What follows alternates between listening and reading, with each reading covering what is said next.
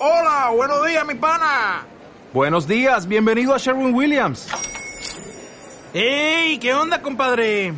¿Qué onda? Ya tengo lista la pintura que ordenaste en el ProPlus app. Con más de 6.000 representantes en nuestras tiendas listos para atenderte en tu idioma y beneficios para contratistas que encontrarás en aliadopro.com. En Sherwin Williams somos el aliado del PRO.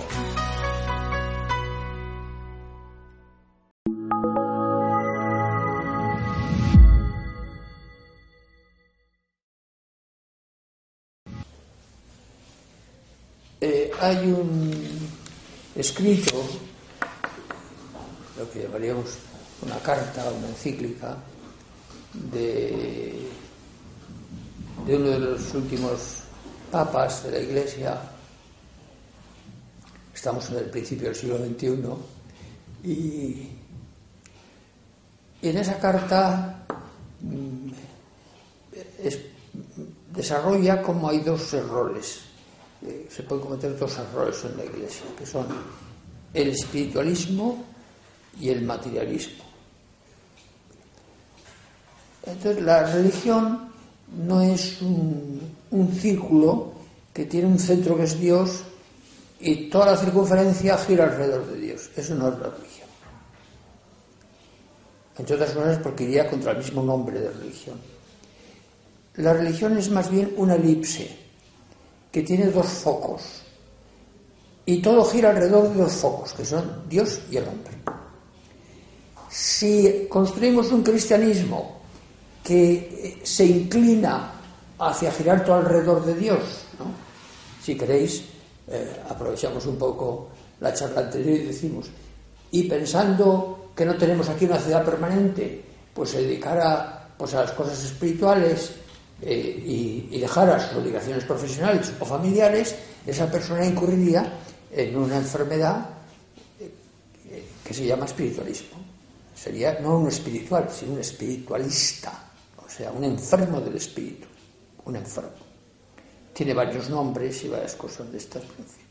Por eso, mm, poner como ejemplo de cristiano pues a alguien que no trabaja bien o que no, o que no se lleva bien en su casa, pues es mejor dejarlo en paz. Aparte de que nosotros, como solo tenemos un ejemplo que es Jesucristo, pues no tenemos que quemarnos mucho en poner más ejemplos. Ponemos ejemplos de cómo se sigue una cosa concreta, o sea, esta mujer que ha sido una excelente madre de familia, etcétera, pero no, no tiene mucha tendencia. Y si todo lo gira, o sea, oscurece el foco de Dios, la luz de Dios, y todo lo gira a través de, del materialismo, del que sea, del ideológico, del práctico, del, de lo que queráis, o filosófico. Entonces, esa también es una deformación que se llama el materialismo. O sea, tenemos por una, por una esquina un defecto que debemos combatir, que es el espiritualismo, que las personas con tendencia al materialismo no lo tienen, y el otro es el materialismo, que las personas con tendencia al espíritu, pues eh, tampoco, porque ¿Cómo va a ser materialista un poeta? No. Pues es muy difícil, ¿no? Porque está anclado en la belleza. En la belleza del pensamiento, de la palabra. Entonces, eh, vamos a hablar ahora eh, de las virtudes humanas, eh, que hace referencia a la parte del hombre, del ser humano, y que son muy importantes. ¿no? Y, y vamos a, referirnos a las virtudes humanas en cuanto que son la roca sobre la que se asienta las virtudes sobrenaturales. Dice, es que las virtudes más importantes son las virtudes espirituales. Sí, pero si no tienes unas virtudes humanas, aquello se estropea. Ha pasado varias veces cuando se han construido unas, unas catedrales muy buenas y unas iglesias excelentes, ¿no? es decir, que de piedra y con, un gran valor artístico, etcétera, que de repente ha llegado una persona muy buena y ha querido hacer una capilla de la comunión. ¿eh? O sea que ha- se ha introducido pues esa devoción, por lo que sea, una capilla de la comunión. Entonces esa persona pues ha cogido un excelente arquitecto, ha cogido un excelente eh, escultores, pintores, eh, naturalmente todo el gremio de la construcción, canteros, etcétera, y, y construye la capilla. La gente está muy contenta, se dice que capilla tan buena le han puesto aquí de la comunión a esta catedral, a esta concatedral, a esta parroquia, a esta basílica, qué buena capilla. Y al cabo de 200 años se, se. O sea, porque no le han puesto los cimientos que tenía la iglesia, le han puesto menos cimientos. Pues eso es lo que son las virtudes humanas, bien sencillo, ¿no? O sea, que si no se pone el cimiento humano, pues eh, eh, no funciona. Bien. La,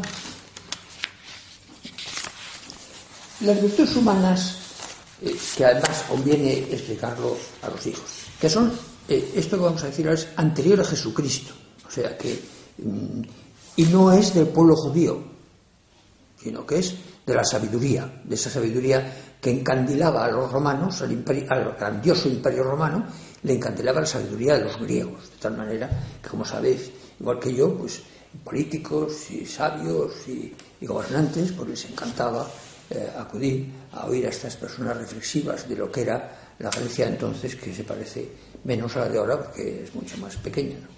Y, eh, ellos dicen que las virtudes humanas son cuatro, o sea, virtudes que además tienen muchos paganos. ¿eh? Pues si quieres nos escapamos a la meditación anterior y, decimos, hay pueblos y hay familias y hay personas que son muy trabajadoras y, son ateas y son muy trabajadoras. ¿eh? Y bueno, vamos a poner los ejemplos, la parte bonita nada más, la otra la dejamos porque no hace falta. Entonces, estos decían que dos virtudes humanas crean, crean, y dos, dos conservan. Que conservar es muy importante. O sea, dos crean el bien y la verdad. O sea, crea el bien la virtud humana de la justicia, que se puede explicar de muchas maneras, pero que fundamentalmente es tener corazón. ¿eh? O sea, ser una persona que se compadece de, de, quien está necesitado, ser una persona que comprende que en su trabajo está ayudando a los demás porque y que dice, bueno, pues vamos a seguir o vamos a no sé qué, o ahora estamos en una crisis, a ver cómo salvamos. O sea, es una, una virtud humana, clarísimamente humana, que tienen los cristianos que la tienen y los paganos que la tienen, ¿eh? que es tener corazón en la vida y hacer el bien. ¿eh? Eh, dice Jesucristo, la Sagrada Escritura, que pasó por la vida haciendo el bien. Pues eso es, eso es la, la, primera virtud humana. Y la segunda virtud humana es la prudencia, que es, eh, el corazón es muy importante, pero la cabeza tiene que ir siempre por delante del corazón. Es decir, que eh, hay que tener mucho corazón, hay que volcarse, hay que... pero todo mm, regido mm, por la reflexión, eh, mm, ¿verdad? Es decir, que aparece un hijo, ¿no? mira padre o, mira madre, habla con papá o con padre y, entonces eh, quiero, o habla con los dos, quiero decirles a ustedes, pues que resulta que necesito un dinero, y entonces, eh, padre prudente, pues mira, te podemos dar la parte de la herencia que te toca, tú lo firmas y si tenemos pues unas cositas o unas cosas, o pues te, damos la ayuda, si quieres te la anticipamos, si es bajo tu eres mayor de edad, pues tú verás, ¿no? No, yo es que preferiría es horror. Horror. puede acabar con la salud mental de los dos mm, padres, de los cuatro abuelos y del entorno, ¿no? No, te puedo hablar, porque si te puedo hablar, sí te puedo avalar, pero si no te puedo hablar, no te puedo avalar. Que además, cuando te pueden avalar, ya no te pide aval la empresa que se dedica a prestar el dinero. O sea, la prudencia. Eh, Jesucristo dice, tenéis que ser astutos como serpientes y sencillos como palomas. Y ser astuto como una paloma y sencillo como una serpiente es un disparate, es un disloque. ¿eh?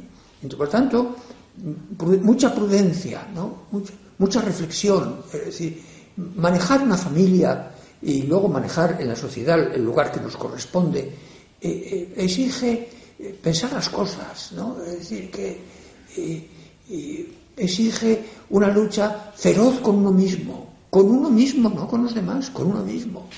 y decir, tú sabes que no, que, en esto te apasionas, tú sabes que en esto tienes una idea fija, que es una, una, pequeña enfermedad mental, no es una enfermedad gravísima, pero es una cosa que tienes, tienes tú una cosa que tienes ideas fijas. O tú sabes que eres eh, discutidor, ¿eh? o sabes que, que, eres muy duro diciendo las cosas. Pues entonces, a ver, a ver, para un momento. Puedes sonreír, puedes. todo esto.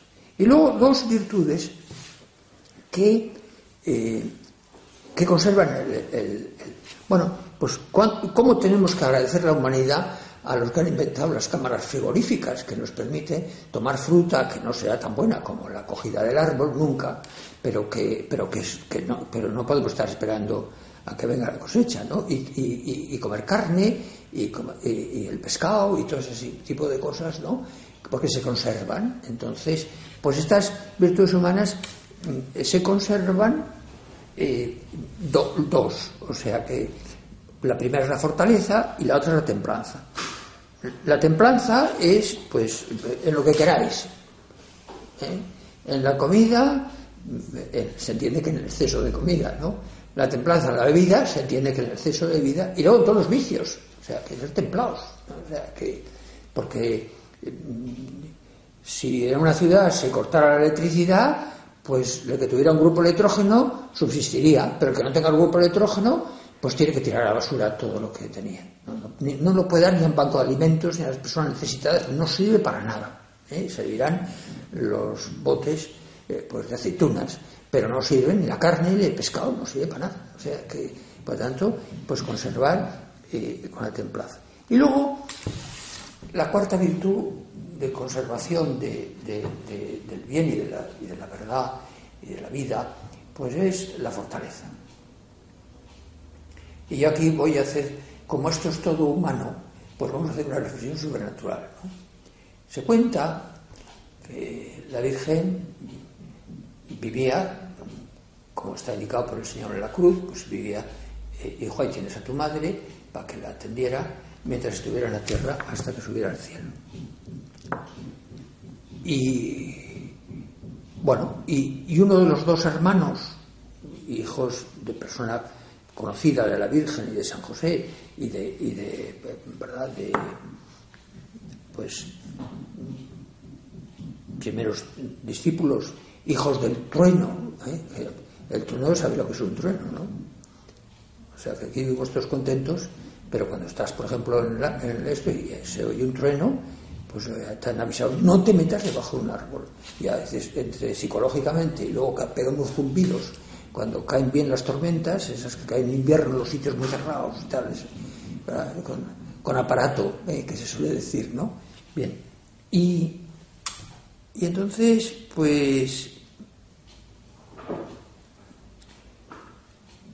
este apóstol vino al Finisterre, o fue al Finisterre que entonces se pensaba pues, que se acababa el mundo pues en la costa de la muerte en Galicia o, en un sitio concreto de Francia o de Inglaterra. Tenía, porque había, me parece a mí, tres finisterres. Pero en fin, el más conocido por el Mediterráneo, lógicamente, pues era el que estaba eh, más próximo al Mediterráneo. Bien, entonces pues estaba en el Finisterre y acostumbrado, ni bien ni mal, sino acostumbrado a unos éxitos apostólicos increíbles, ¿no? 5.000 bautizos, 3.000 bautizos, una muchedumbre de bautizos, eh, en su mayoría judíos y excepcionalmente no judíos, ¿no? Y, pues claro, eh, en siete años consiguió siete vocaciones, siete, lo que se llaman los varones apostólicos, ¿no? ahí en el lugar donde esto sucede, en la ciudad de César Augusta, ¿no? Eh, que tiene varios ríos. Bueno, tiene uno muy pequeño, uno muy grande y otro regular. ¿no?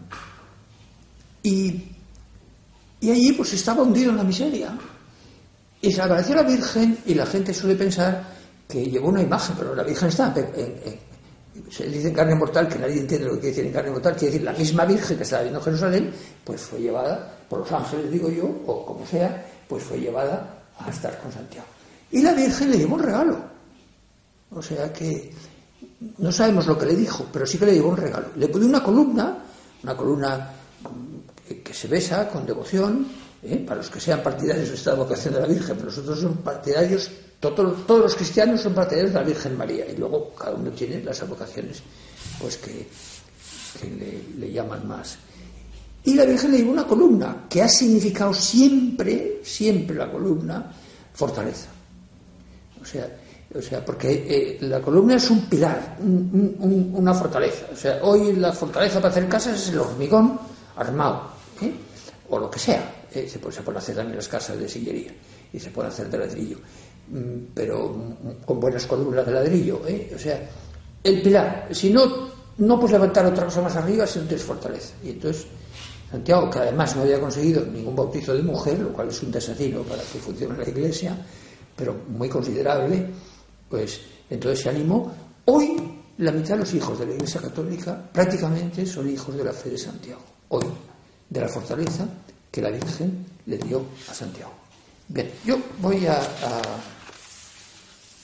a, descender un poco más eh, a detalles ya concretos después de estas eh, grandes cosas de la fortaleza y que atacar. Ah, se me había olvidado que Santo Tomás dice que hay que tener más fortaleza para resistir que para atacar. ¿eh? O sea, que atacar, o sea, meterse en empresas. Pues, una empresa matrimonial, una empresa de trabajo, en hacer un, pequeño negocio, lo que se quiera, o uno grande, pues eso eh, se dice. Pero resistir en la vida hay que resistir mucho. ¿eh? Hay que resistir mucho. Hay que resistir la enfermedad, hay que resistir la vejez, hay que resistir los fracasos, hay que resistir donde más duele a uno, que a veces es una familia. Ah, la vida no es jejeje, jajaja. ¿Eh? La vida es lo que es, y lo que es para cada uno y lo que es en cada momento. Bien. Bueno, pues ahora ya vamos a aplicar de alguna manera estas virtudes humanas a, a, la vida nuestra corriente. Yo en los bautizos, después de hacer de niños, se entiende, después de hacer la unción, eh, la unción que corresponde al catecumenado, ¿eh? pues toca ya la unción con el Santo Crisma, que es para el bautizado, para el que recibe la confirmación o para el que se ordena. Entonces, cuando eh, explico el crisma, pues a veces doy para que huelan un poco a, la madre o al padre, a más no, claro. Eh, y digo, ¿esto a qué huele? Y dice, esto huele a perfume. ¿Ah? O, esto no sé a qué huele, porque la gente, si le interpelas en público, aunque sea un poco muy pequeño, porque son las 20 o las 40 personas que están en un bautizo, con la familia y los amigos, a decir, esto huele a perfume. ¿Y, ¿Y de dónde viene ese perfume? Y bueno, pues el perfume viene de que, de que el obispo, cuando al decir los óleos, de los enfermos, de los catecúmenos, y luego el santo crisma, pues entonces echa un frasco, si la diócesis es grande, echa un frasco de perfume, que, que está un recipiente, y, empieza, se oye caer glu, glu, glu, glu, todo el perfume que entra. Y luego con una varita se remueve todo eso y eh, eh, se integra dentro del aceite, pues más o menos, no, ni más ni menos, se integra perfectamente, se integra todo aquello y tal, y tiene un perfume. Y entonces digo, este es el, buen olor de Cristo, el buen olor Christi, eh, que dice la Escritura, el perfume de Jesús. Y, y, alguna vez he explicado en qué consiste ese, ese perfume. Pues ese perfume consiste en es ser una persona bien educada, es una persona puntual, es una persona mm, ordenada, es ser una persona que no chilla al hablar, es una persona que no discute, es una persona que no critica. Y, según la inspiración del Espíritu Santo que tengo en ese momento, o la que tengo según me encuentre de forma, pues eh, voy diciendo las cosas estas. Y alguna vez me ha pasado que ha llegado un señor mayor y me ha dicho, oiga, eh, ¿podría usted darme el santo crisma? digo, pero si tú ya te has bautizado, sí, sí, me he bautizado y me he confirmado también, que, pero yo quisiera mm, que tener el, buen olor de Cristo, porque soy insoportable. O sea, y está mi familia, están, eh, en fin, rece usted para que no me echen de casa. Y entonces me dice, bueno, pero yo voy a rezar para que no te echen de casa, pero yo no te puedo dar más crisma porque ese crisma solo te puede dar si te fueras a ordenar, pero si no, no se puede o no estuvieras confirmado. Bien, entonces, eh, pues aquí podríamos hacer esos detalles que son tan importantes, de decir, pues si somos personas limpias, si somos personas que comemos con higiene, no digo con exquisitez, no, pero sí con higiene. ¿eh? Eh, si somos personas que tenemos extremada delicadeza en el trato de unos con otros, ¿verdad? Si, si, pedimos las cosas por favor y luego, o sea, un hijo tuyo dice, pásame el pan, pásame el pan, no, pásame el pan, no por favor, pásame el pan. Entonces, cuando el otro hermano va a pasar la panera, le dices, para. A ver, ¿cómo se pide? Pásame el pan, por favor. Y luego le pasan el pan. ¿Y ahora qué se dice? Y dice el niño, gracias. Así se vive. Eh, bueno, si se contesta a los mensajes que nos dan, mensajes pues, de, cualquier tipo, si se felicita a la gente, si se cultiva la amistad, ¿verdad? Sí, bien. Y se hace favores a los demás, ¿no? Si se respeta pues a las mujeres, a los, a los ancianos, a los niños, etcétera, etcétera. Eh, el buen olor de Cristo. O sea, porque, y terminamos ya con esto, porque dice uh, un símbolo, quiere decir, pues nosotros ya, el credo y el símbolo no es lo mismo, hay más símbolos que credos, ¿no? credos no hay más que dos en principio, es el de los apóstoles y el liceno constantinopolitano de los santos padres. Pero y hay un símbolo que dice que Cristo era perfecto Dios y perfecto hombre. Yo no tengo que ser perfecto, yo tengo que ser lo mejor posible hijo de Dios, lo mejor que se pueda. Y luego tengo que ser no perfecto hombre, que pero sí un hombre que vive las virtudes humanas.